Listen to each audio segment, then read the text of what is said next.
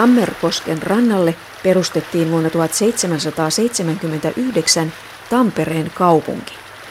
Se oli jo alun perin ajateltu teollisuuskaupungiksi. Koski kun tarjosi vesivoimaa monenlaiseen käyttöön. Aluksi kosken partaalle syntyi kuitenkin vain pieniä, lähinnä käsityöhön perustuvia tehtaita. Varsinainen teollinen tuotanto käynnistyi Tampereen ja koko Suomenkin mittakaavassa kahdeksantoistakaksikymmentäluvulla, kun seudulle saapui skotlantilainen James Finlayson. Hän alkoi tuottaa vesivoimalla pyörivillä kehruukoneilla puuvilla lankaa. Finlaysonin bisnekset eivät kuitenkaan menestyneet, ja jo muutaman vuoden kuluttua hän myi tehtaansa pietarilaisille rahamiehille Georg Arthur Rauhille ja Carl Samuel Nottbeckille. Tämä parivaljakko alkoi rakentaa kosken keskivaiheille uutta, hienoa teollisuusaluetta. Tutkija Lauri Putkonen on perehtynyt teollisuusrakentamiseen. No niin, Lauri Putkonen, missä me nyt ollaan? No nyt ollaan menossa kelloporttirakennuksen läpi Finlaysonin vanhaa tehdasta katsomaan. Joo, kato tuolla vielä tuolla ylhäällä se kellokin, mikä työläisille soi. Siinä on sekä viisarikello että vaskikello, jolla ilmoitettiin työn alkaminen ja päättyminen. No tämä on iso alue, tämä Finlaysonin alue. Mitä meidän kannattaisi täällä ensimmäiseksi nyt katsoa? No kyllä tämä ehdoton monumentti on tämä vanha tehdas, eli kuusivuoninkinen, joka tässä kohoaa edessämme, kun tulemme portista sisään. Joo, se on tosiaan Suomen vanhin pystyssä oleva tehdasrakennus. Minä vuonna se on rakennettu? Se on, rakennettiin tuhatkahdeksansataakolmekymmentäkuusi ja valmistui seuraavana vuonna, tuhatkahdeksansataakolmekymmentäseitsemän. No joo, no se on tosiaan tuollainen kuusikerroksinen valkoiseksi rapattu talo. Siinä on monessa kerroksessa pieniruutuisia ikkunoita. Näkeekö siitä mitenkään, että se on tehdas? No kyllä harjaantunut silmä sen tie, tietää, että se on tehdas ja, ja, ja on siinä tiettyjä tunnuspiirteitä. Nuo ilmanvaihtoritilät näkyy, näkyy nyt tänne ulos. Ja, mutta sehän on ulkoarkkitehtuuriltaan hyvin sellainen pelkistetty. Siinä ei juurikaan mitään koristemuotoja ole. Ehkä tuo räystässä linja tuolla nä, näyttää sellaisen niin kuin klassisen pienen vivahteen, mutta muuten se on ihan täysin funktionaalinen rakennus. Halli. Kyllä. Se lienee ollut siis aikansa hienoin ja modernein tehdasrakennus Suomessa. Miten se on oikein rakennettu? No se on ihan perinteisesti tiilimuurausta, tämä seinärakenne.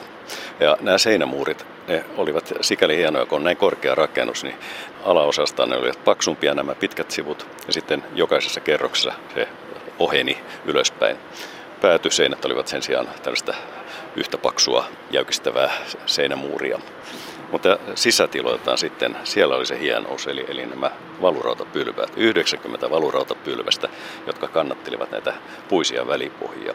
Näillä valurautapylväillä saatiin se etu, että saatiin yhtenäinen joka kerroksessa oleva työtila, johon konesarjat saatiin tehtyä. Ja aivan pieni eteinen sitten oli, josta tultiin näihin kerroksiin. Eli suurta yhtenäistä tehdastilaa? Se, se oli uutuus Suomessa. Joo, no mutta mennäänkö sitten sisälle katsomaan?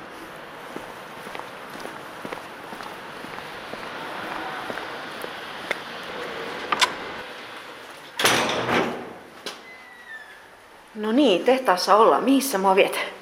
No nyt mennään tuonne kuusivuoninkisen kerroksiin katsomaan vähän, miltä se näyttää sisältä. Mm-hmm.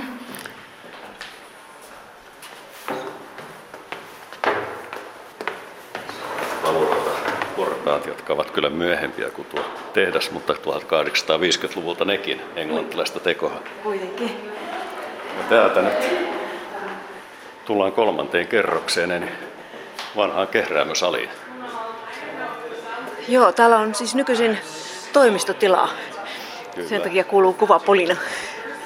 Tämä on tästä avointa konttoria, eli sama periaate kuin aikoinaan. Eli silloin oli kehruukoneet täällä rivissä ja pyrkimyksenä oli saada yhtenäistä tällaista tehdasalitilaa. Nyt on tietokoneet rivissä. Kyllä. No, mitäs... täälläkin. No, mitäs täällä on jäljellä siitä alkuperäisestä tehdassalista?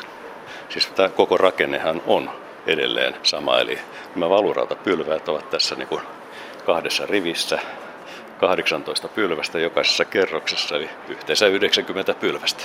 Mm-hmm. Ja mitäs muuta? Ne kannattelevat väli, tätä välipohjaa, joka on puurakenteinen.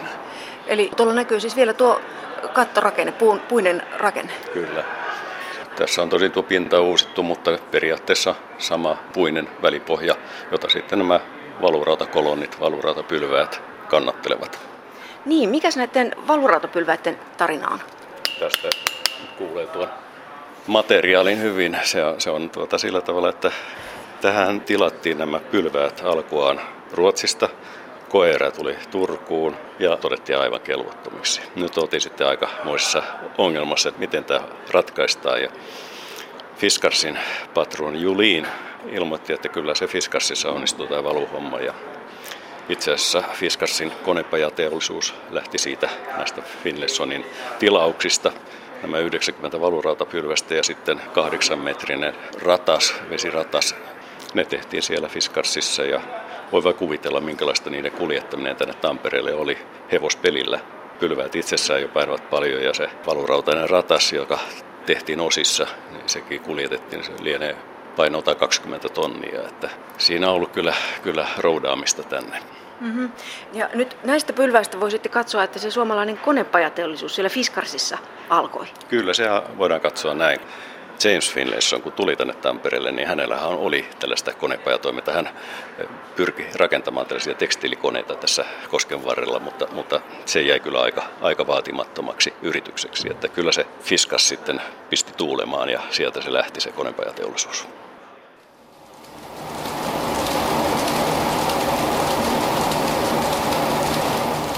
Kuusivuoninkisen kerroksissa alkoi valmistua puuvilla kangasta konevoimalla. Talon viidennessä kerroksessa oli kudekehräämö, neljännessä puhdistettiin ja karstattiin raakapuuvilla, kolmannessa kehrättiin loimilangat ja kahdessa alimmassa kerroksessa kudottiin varsinainen kangas. Talossa pystyttiin ensimmäistä kertaa Suomessa toteuttamaan niin sanottua prosessiteollisuutta. Täällä oli läpi kerrosten menevä tällainen kuljetusaukko, josta sitten saatiin aina, aina ne valmiit prosessin osat niin kuin yhdistettyä. Ja tiputettiin niin kuin kerroksesta no, alas? Ei, ei, ei niin varsinaisesti tiputettu, siinä oli jonkinlainen hissirakenne. Mm-hmm. Mutta tämä on kaiken kaikkiaan niin kuin monelta kannalta hyvin moderni rakennus. Lämmitys hoidettiin siten, että tuota alimmasta kerroksessa siellä oli uunit ja sitten tuollaisten ilmaputkien avulla kuuma ilma johdettiin näihin kerroksiin. Mutta se osoittautui heti aika hankalaksi siinä mielessä, että se oli valtavan kuivaa se ilma, joka tuli tänne. Ja sitten muutaman vuoden jälkeen päädyttiin höyrylämmitykseen, joka toi sitten kosteutta. Että se tietenkin vähensi tätä palovaarallisuutta myös, koska, koska se sitoi pölyä. No, täällä oli myös joku palontorjuntasysteemi olemassa. Kyllä. Siis seitsemäntoistasataa-luvulla jo Englannissa oli hyvin paljon tällaisia tehdaspaloja ja ne kohdistuivat juuri tämän tyyppisiin rakennuksiin, jossa oli valurautapylväät ja, ja puiset välipohjat, että se ei ehkä ollut siinä mielessä kovin moderni enää tämä, tämä Finlaysonin rakenne. Mutta pyrittiin saamaan tämä paloturvallisuus sillä tavalla aikaiseksi, että tuolla kuudennessa kerroksessa, viimeisessä kerroksessa oli suuri vesisammio, jonne pumput pumppasivat vettä. Ja jokaisessa kerroksessa oli putkien avulla tämmöiset venttiilit, jotka saatettiin sitten tulipalon sattuessa avata. Eli saatiin heti se sammutusvesi. No, sattuiko täällä sitten koskaan tulipaloja? Kyllä täällä on ollut tulipaloja. Vanha tehdas tosiaan on säästynyt sieltä. Well, Joo, no täällä kuuluu nyt koko ajan tällainen englanninkielinen pulina, että ainakin tällä hetkellä tämä on hyvin kansainvälinen ilmapiiri. No, kansainvälisyys on liittynyt tähän Finlaysonin alueeseen alusta lähtien. Tosin koskivoima oli se, joka sen houkutteli tänne. Suomalainen koskivoima, suomalainen työvoima, miehet, naiset, lapset olivat suomalaista juurta, mutta pääoma, tekniikka, kaikki raaka-aineet, kaikki tulivat ulkomailta. Lähdetään siitä, että tämä puuvilla raaka-aine, se tuli etelävaltioiden, siis Yhdysvaltain etelävaltioiden orjapelloilta, plantaaseilta ja laivattiin tänne Suomeen. Pääoma al- alussa Finlayson perusti tämän skotti, joka tuli Pietarin kautta tänne Tampereelle. Hän myi sitten tämän tehtaan pietarilaiselle pääomalle. Rauh, Nottbeck olivat ne rahoittajat, jotka Pietarissa tulivat tänne tai toivat rahansa tänne. Mutta myös tämä tekninen tietotaito, se tuli sen ajan parhaita asiantuntijoita ympäri Eurooppaa. John Barker, englantilainen mekaanikko, oli Belgiassa tutustunut uuteen tekstiiliteollisuuteen, toisen tietotaidon sieltä Suomeen. Hän vaikutti siihen, minkälainen tästä kuusivuoninkisestä tuli, ja tuota, hän oli se, joka johti myös näiden koneiden rakentamista tuossa konepajassa. Niin vielä pitää mainita tehtaan johtaja Fernand Oude, joka oli preussilaista syntyperää. No näitä Finlaysonin tyyppejä ehyllistää yksi asia. Siis ähm, Finlayson itse, James Finlayson oli kveekari, Rauh, äh, Nottbeck, Oude, myös uskonnollisia ihmisiä. Minkä säväyksen se tuo tähän äh, tehdastoimintaan? No kyllähän se oli raakaa teollisuutta tietenkin, mutta, mutta samaan aikaan kyllä käytiin pohdiskelua siitä, mikä on eettisesti oikein.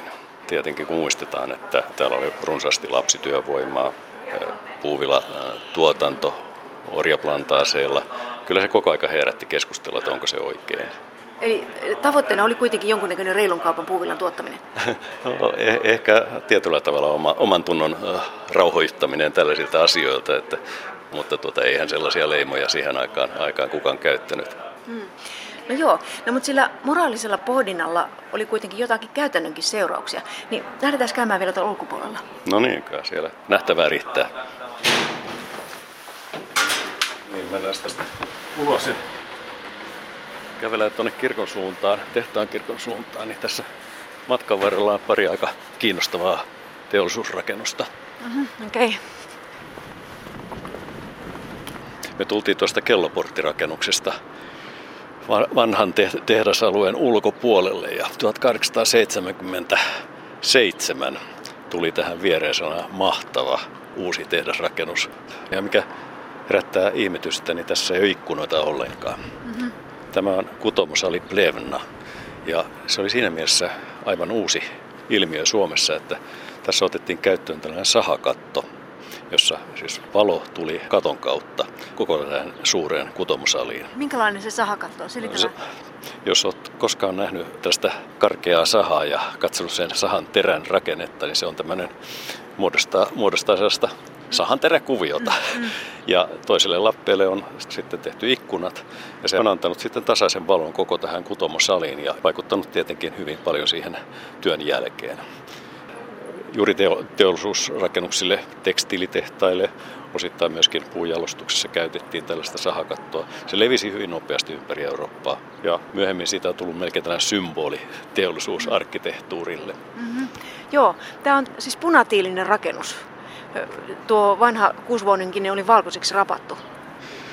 Jos me tähän kadun varrella katsotaan, niin tuossa myöskin tuo kelloporttirakennus, joka rakennettiin tuhatkahdeksansataakuusikymmentä, sekin on vielä tätä vaaleata rapattua vaihetta. Mutta juuri sen jälkeen alkoi selvästi tämmöinen muutos, että, että saatiin tämmöistä puhtaaksi muurattua punatiiliseinää. Ja se on ollut sitten tunnusomaista pitkään koko teollisuusarkkitehtuurille, tämä tiili, tiiliarkkitehtuuri. Joo. Tuota, tuohon Plevnaahan liittyy sellainen yksi erittäin merkittävä tuon aikakauden keksintö. Joo, se alkuaanhan tietenkin tämä kattovaloa ja ajateltiin, että se antaa riittävän valaistuksen, mutta kun Suomen olosuhteet tietää, niin ei se riitä pimeisiin iltoihin. Ja, ja, ja tuota, tuhatkahdeksansataakahdeksankymmentäkaksi tapahtui sellainen juttu, että Carl Nottbeck, nuorempi, hän oli Yhdysvalloissa Thomas Alva Edisonin pajassa työskentelemässä, ja kun Edison tuhatkahdeksansataaseitsemänkymmentäyhdeksän oli keksinyt hehkulampun, niin jo kahdeksankymmentäkaksi Carl Nottbeck tuli tänne Tampereelle, toi mukanaan tiedotaidon ja, ja tekniikan, ja täällä syttyi sitten tuhatkahdeksansataakahdeksankymmentäkaksi ensimmäistä kertaa Suomessa sähkövalo. No vau! Wow.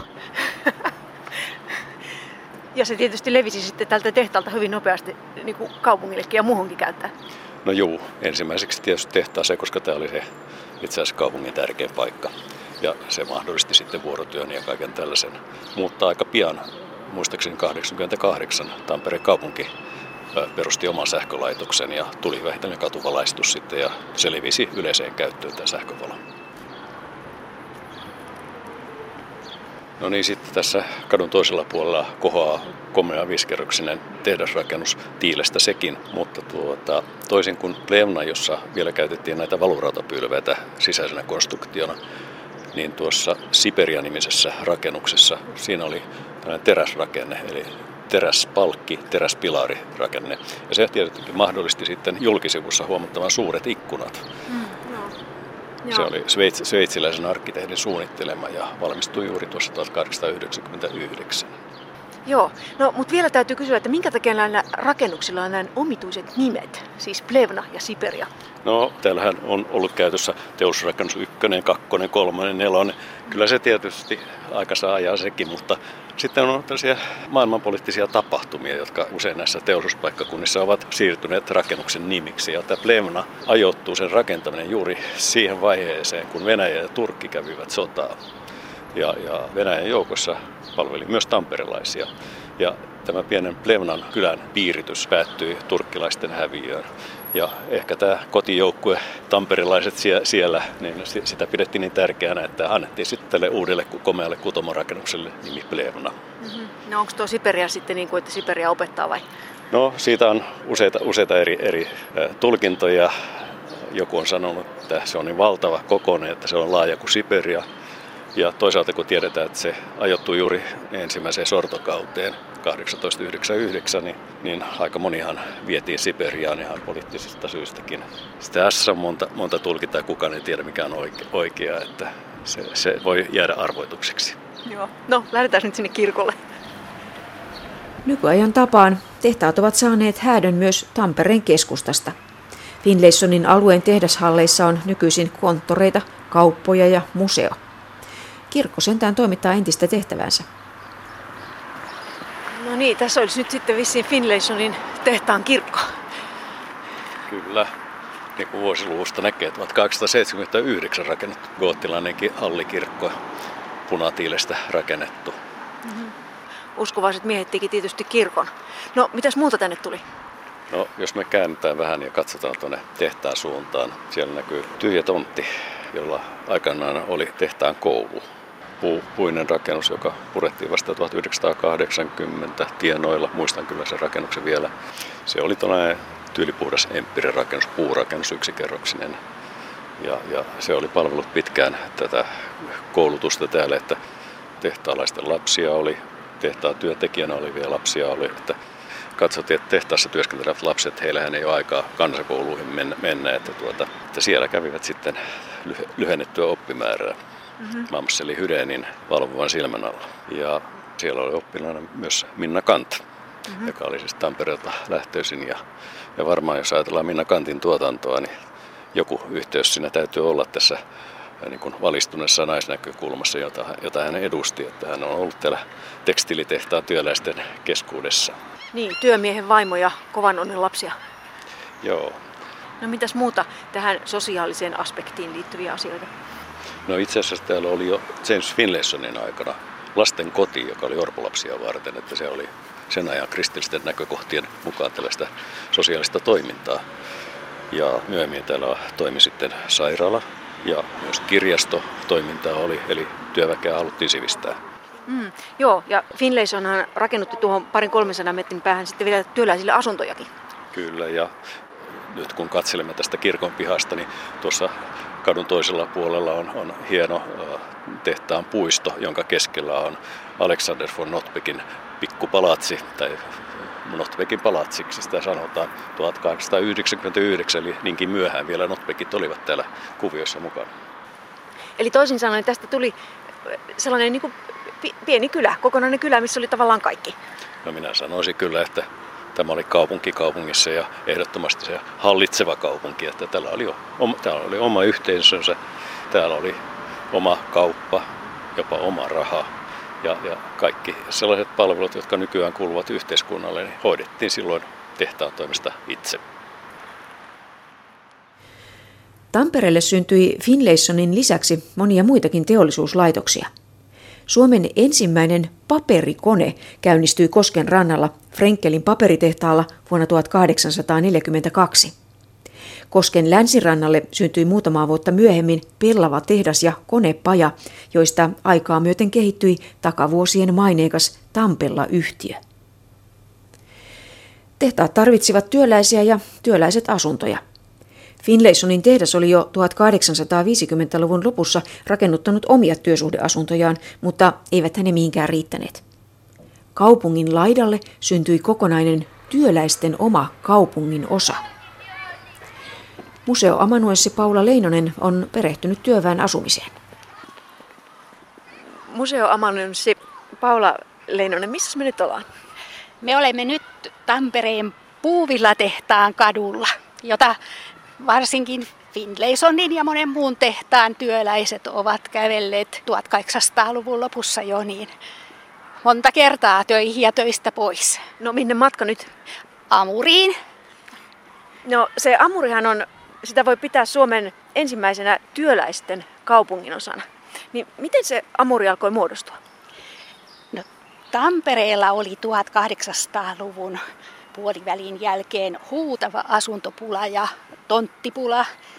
Ja ainoa kaupungin laajenemissuunta oli tänne länteen päin, koska pohjoisessa ja etelässä oli järvet vastassa ja itäpuoli koskee kuuluu sitten Vessukylän pitäjään. Mutta tämä kaupungin osa oli kaupungin porvareiden viljelysmaita ja laidunmaita ja he piti tästä kynsihampain kiinni. Mutta vuonna tuhatkahdeksansataakuusikymmentäyksi senaatti päätti, että näistä maista oli viiden vuoden viljelyn jälkeen luovuttava. Ja niinpä sitten tänne Kortelahden kadun länsipuolelle kaavoitettiin tuhatkahdeksansataakuusikymmentäkahdeksan tämmöinen pieni korttelinen ruutukaavainen työväen asuntoalue. No ketkäs niitä tontteja sitten osti? No näitä osti suurimmaksi osaksi työväestö, eli esimerkiksi silloin tuhatkahdeksansataakuusikymmentäyhdeksän, jolloin myytiin tältä alueelta neljäkymmentä tonttia, niin kaksikymmentäkahdeksan näistä ostajista oli työväestöä. Hmm, siis köyhiä ihmisiä, ne tontit oli siis ilmeisesti halpoja? Tontit oli hyvin eri hintaisia. Tällöinkin niin halvi tontti maksoi kaksikymmentä markkaa, mutta kallein kolmesataayhdeksänkymmentäyhdeksän markkaa. Että hintahaitari oli suuri, mutta tämän halvimman tontin sai tavallisen sekatyömiehen kolmen viikon palkalla. Ja se oli hyvin edullista, että viiden vuoden aikana siihen tontille oli rakennettava yksi asuinrakennus. Ja sen aikaa tämä tontti sai olla ilman veroa. Ja, ja siinä oli näissä lainaehdoissakin oli hyvin, hyvin suuria edu, edullisuuksia. No se tarkoitushan oli kai, että, että työväestö rakentaisi sinne itselleen omia pikkutaloja, mutta kuinka siinä kävi? Kyllä, oli tämmöinen komitea, joka, joka mietti ja ajatteli niin, että näille pienille tonteille, jotka on kuusisataakuusikymmentäneljä suurin piirtein, niin, niin työväestö voisi rakentaa tämmöisiä yhden kahden perheen asuntoja, mutta siitä syystä, kun se asuntopula oli niin suuri, niin kyllähän tänne sitten jo heti alkuunsa rakennettiin tämmöisiä työväen asuntokasarmeja, voi sanoa. No onko niitä kasarmeja teillä täällä yhtään enää jäljellä? No tämä meidän museokortteli, mihinkä me ollaan matkalla, niin on sellainen ainoa, mikä on enää jäljellä. Joo, no sitten lähdetään sinne. Ai niin, mun piti kysyä, että mistä se Amurin nimi tulee? Silloin tuhatkahdeksansataakuusikymmentäluvun lopulla, kun Amuria alettiin tehdä, niin keisari houkutteli suomalaisia tuonne Siperian Amurin maahan siirtokuntaan. Ja tamperelaiset piti, että tänne oli niin pitkä matka keskustasta, että tämähän oli ihan sama kuin sitten sinne Amurin maalle, sinne Siperiaan lähtisi. No niin, ei muuta kuin kävellään mekin. Niin. No nyt me tultiin tähän museokorttelin sisäpihalle, taikka ensimmäiselle pihalle. Tässä korttelissa on neljä tonttia mm-hmm. ja, ja tuota, näitä tontteja erottaa toisistaan aidat.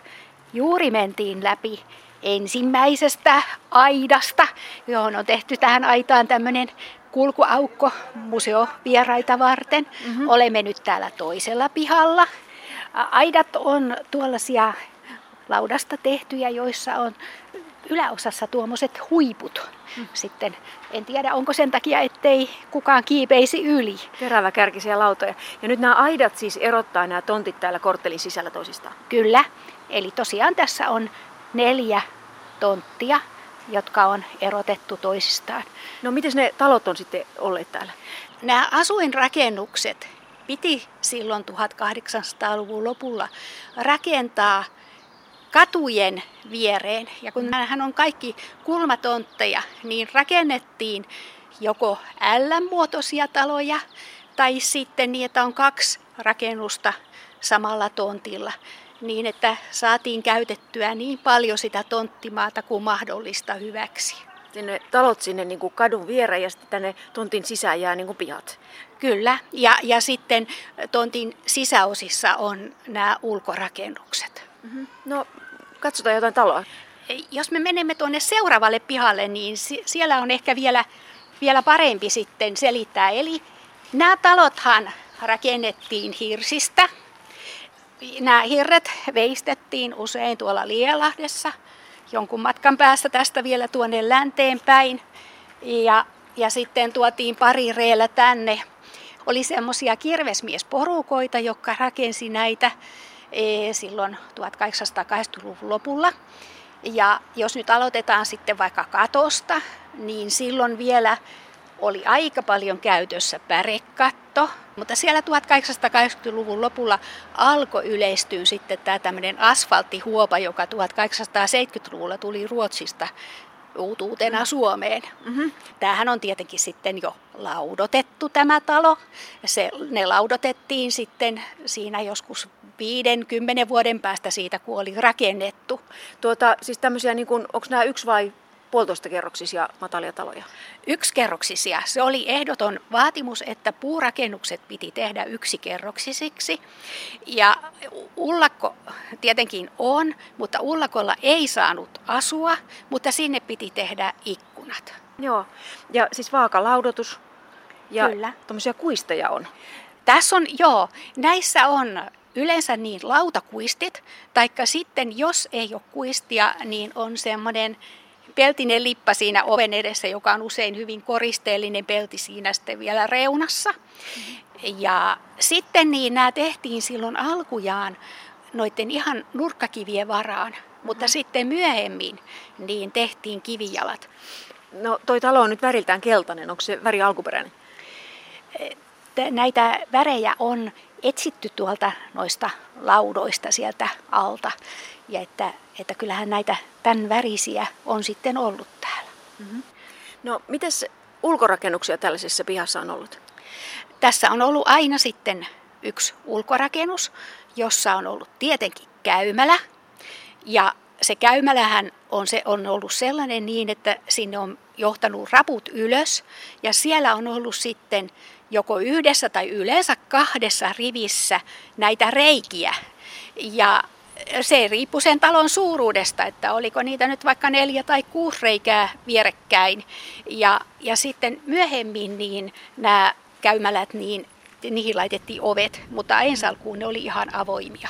Joo. Ja sitten siinä, siinä ulkorakennuksessa oli hevostalli ja hyvin paljon myös näillä talonomistajilla niin oli vielä kotieläimiä, niin kuin vaikka yksi lehmä, lammas, sika, ja tuolla Pyynikillä sai olla kaupunkilaisten karja laitumella. Niin, täällä oli siis varmaan niin kuin lehmiä pitempään kuin tuolla keskikaupungin kivitalojen pihalla.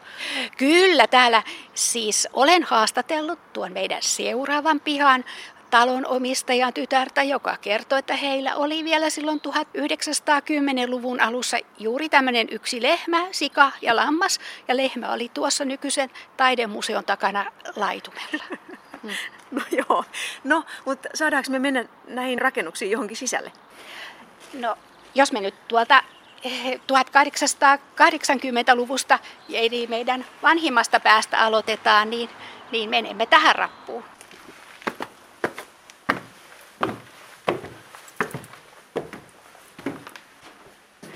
No niin, mihinkäs nyt tultiin? Me tultiin tyypilliseen amurilaiseen yhteiskeittiöön. Tämä keittiö kulkee tämän rakennuksen poikkisuuntaan läpi rakennuksen. On keskimäärin semmoinen kolme metriä leveä ja seitsemästä yhdeksään metriin pitkä. Ja, ja tämän ympärillä on neljä kamaria. Ja nämä jokainen huone on ollut yhdellä perheellä. Eli tämä on neljän perheen yhteinen keittiö. Ja tässä keittiössä sitten, niin tässä me törmätään juuri niin piisiin. Valtava iso uuni. Kyllä. Eli tämä oli tämmöinen avotakka silloin tuhatkahdeksansataakahdeksankymmentäluvulla. Vielä tuonne vuosisadan tuhatyhdeksänsataaluvun alkuun käytettiin näitä. Ja tämä on tiilistä muurattu. Ja sitten tässä on tuommoinen, keskellä tuommoinen taso. Ja sen päälle kadattiin polttopuita, metrinen halko sahattiin kuuteen osaan ja tehtiin tämmöisiä pieniä pilkkeitä, joista tehtiin kasat joko kolmijalan alle tai jalkapannun alle. Ja, ja siinä sitten keitettiin ja se koko sitten se savu meni piipusta ulos. Ja tää, nämä oli hyvin semmoisia suoria, että kerrotaan, että jos nuohoja tuli ja laski sen sutinsa, niin jos täällä sitten oli pata alla, niin samalla sitten sitä hämmensi sillä sudillaan sitä pataa. Sitä soppaa siinä. Niin. Eli tässä on siis saattanut olla niinku useamman emännän tällainen niinku kolmijalka rinnakkain. Ja kaikilla ne, kaikkien neljän. Neljän. Tässä nyt meillä on vaan sitten nyt kolme. On ajateltu ehkä, kun meillä asuu tuossa yhdessä kamarissa kaksi nuorta miestä, niin ehkä he ei ole sitten käyneet niin laittamassa ruokaa tässä. Joo, vesijohtoa täällä vissiin ei ole. Ei. Tänne haettiin ulkoa vesikaivosta tällöin tuhatkahdeksansataakahdeksankymmentäluvulla, taikka sitten tuolta kadulta vesipostista. Vesijohto tuli siinä tuhatyhdeksänsataaluvun alussa ja sisäänhän sitten vesijohto tuli niin tuhatyhdeksänsataakaksikymmentäluvun alussa. Mm, joo. No katsotaanko noita huoneita sitten? Joo, jos me aloitetaan sitten tuosta varhaisemmasta. Eli tässä on vuoden tuhatkahdeksansataakahdeksankymmentäkaksi huone mm-hmm. ja tämä on muuttokuorma. Tämä perhe on tähän nyt tosiaan juuri muuttamassa ja tässä on vielä tavarat hyvin sekaisin. Ja jos nyt ensin katsotaan tätä muuten tätä huonetta, niin täällähän ei ole sitten vielä tapettia. Täällä on pelkät hirsiseinät, samoin sitten katto ja lattiat on maalaamatta. Ja sitten tästä sisustuksesta niin hyvin keskeisiä on olleet tietenkin pöytä, sitten on ollut muutama tuoli ja tässä on sitten sivusta vedettävä sohva. Joo, eli tällaisessa, mitähän tämä nyt olisi, kaksikymmentäneljä tämmöisessä huoneessa? Tämä ei ole niin paljon. Tämä, nämä on yleensä ollut semmoista kolme kertaa neljä, semmoista kahtatoista neliöä nämä, nämä huoneet on. Ja tässä on asunut siis kokonainen perhe? On, ja sitten vielä, niin kuin meillä tuossa seuraamassa kamarissa on, niin näissä on ollut tämmöisiä nuoria tehtaan tyttöjä tai poikia vielä alivuokralaisena. Niissä huoneissa? Kyllä. No, katsotaan.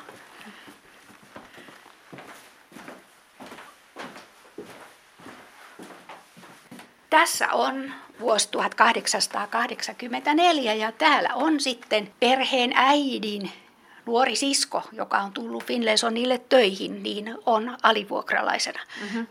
Näitä on sitten tosiaan asunut täällä, täällä kun sehän se asuntopula kun oli valtava, niin ei, ei sitten niin kovin ollut sitten sitä tilaa.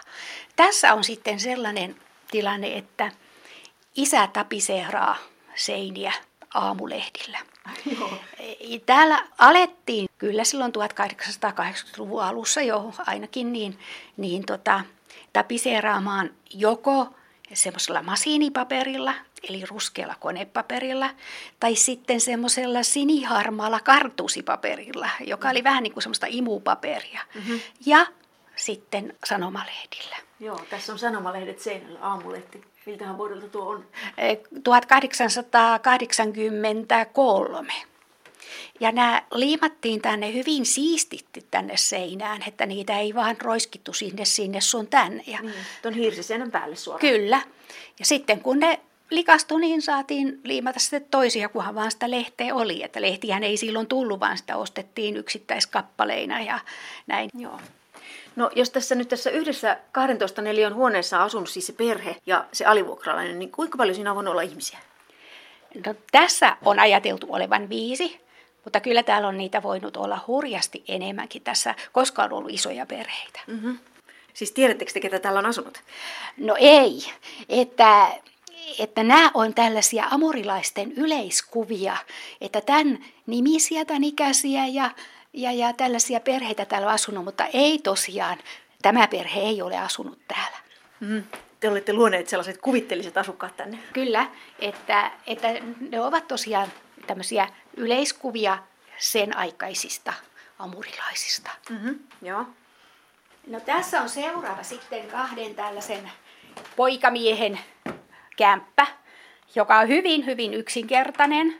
Että heille on riittänyt, kun on ollut sänky kummallekin ja pöytä ja vähän jotain, mistä, mistä syödä. Ja nurkassa on kaljarisu, eli kaljakori. Ja sitten tuossa on tuommoinen astia, missä on kessua, eli itse kasvatettua tupakkaa. Mm-hmm.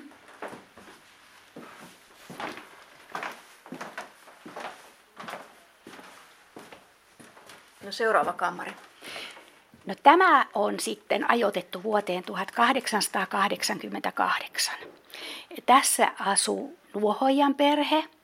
Ja nuohoja kun oli ammattimies, niin täällä näkyy se, että, että hän on vähän varakkaampi, että heillä on keinutuoli. Näistä keinutuolista sen verran, että Tampereella ei oikein osattu tehdä keinutuoleja. Hämeenkyrössä kuulemma oli semmoinen ammattitaitoinen keinutuolimestari, josta sitten nämä Tampereen keinutuolit hyvin paljon sitten tuli. Ja täällä on kalustuksena siis kaksi sänkyä ja pöytä ja neljä tuolia ja piironki.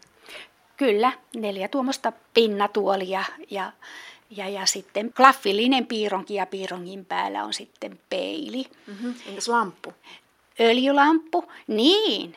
Tämä huone on nyt sitten, että tässä ajatellaan, että on syyskuun kolmas päivä tuhatkahdeksansataakahdeksankymmentäkahdeksan. Koko perhe on lähtenyt keskikaupungille katsomaan, kun ensimmäiset sähköauringot syttyy, eli ensimmäiset sähköiset kätulamput. Joo, no senpä takia täällä ei olekaan ketään kotona. Ei. Ja tuossa vastapäätä, mikä äsken katsottiin, niin heidän vanhin poikansa on Finlaysonilla töissä ja hän on nähnyt, kun Finlaysonilla syttyi ensimmäinen sähkövalo. Siellä Pleumassa. Kyllä. No kun tässä on siis tämä yhteiskeittiö ja tässä ympärillä on nyt neljä huonetta, niin kuinka paljon tällaisessa kompleksissa on voinut asua sitten väkeä? No kyllä ainakin semmoinen parikymmentä henkeä, että se on varmaan aika, aika lailla semmoinen keskimäärä, niin tämä kaksikymmentä, mutta on voinut olla enemmänkin. Eli se asukastiheys on ollut tosi, tosi korkea. Kyllä. No minkälaista tämmöisessä kommunissa sitten on ollut asua? No vanhathan amurilaiset kyllä ihan tykkäävät, taikka saattaahan se olla niin, että vähän aikakin kultaa, kultaa sitten, mutta täällä on kaikki tietäneet toinen toisensa asiat, mutta täällä on myös pidetty huolta toinen toistensa lapsista esimerkiksi ja kesäaikaa varsinkin niin on ollut ihan mukava piha tuossa sitten olla. No joka tapauksessa sellaista sosiaalista elämää. Kyllä. Toki keskikaupungillakin tapahtui. Helsingissä oli alettu rakentaa jo tuhatkahdeksansataaviisikymmentäluvulla kivisiä kerrostaloja asumista varten. Tampereen ensimmäiset kerrostalot valmistuivat parikymmentä vuotta myöhemmin kaupungin keskustorille. Tampereen teknillisen yliopiston professori Olli Paavo Koponen tuntee ajan rakennuskulttuurin. Tampereen keskustorilla ollaan ja täällä on tosiaan vielä pystyssä näitä Tampereen vanhimpia asuinkerrostaloja tuhatkahdeksansataaluvun lopulta. Professori Olli Paavo Koponen, nimeäpäs tästä nyt sitten muutama talo. No tästä eteläpuolella toria on Sumeliuksen talo, Selinin talo, Palanderin talo, Kommersen talo ja sitten tuolla länsilaidalla on vielä Samperin talo. No nämä vanhimmat talothan ovat kolmikerroksisia, mutta sitten tässä on jo viisikerroksisiakin taloja. Minkä takia niitä korkeita kivitaloja ylipäänsä ruvettiin rakentamaan? No siinä oli useampikin syy. Yksi oli tietenkin sen, että tonttien hinta nousi ja silloin ei kannattanut rakentaa enää matalia taloja. Ja, ja oli, syntyi tämmöinen varakkaampi kaupunkiporvarien luokka, jotka halusi tänne hyville paikoille keskelle kaupunkien isoihin asuntoihin. Ja, ja kun vielä samoihin aikoihin tänne syntyi vesijohto, niin saatiin kaikki mukavuudet nostettua tuonne viidenteen kerrokseen asti. Eli joka kerrokseen sai sitten tehdä vuokra-asunnon tai omistusasunnon eri perheelle? Kyllä näin, näin juuri, että sinne saatiin hyviä asuntoja näihin ylimpiin kerroksiin. Alhaallahan useimmiten näissä kaupunkikivitaloissa oli jo silloin liiketiloja. No, kun näitä taloja katsoo, niin ne on aika monennäköisiä. Tyyliä on niin monta, ettei oikein sanat riitä kertomaan.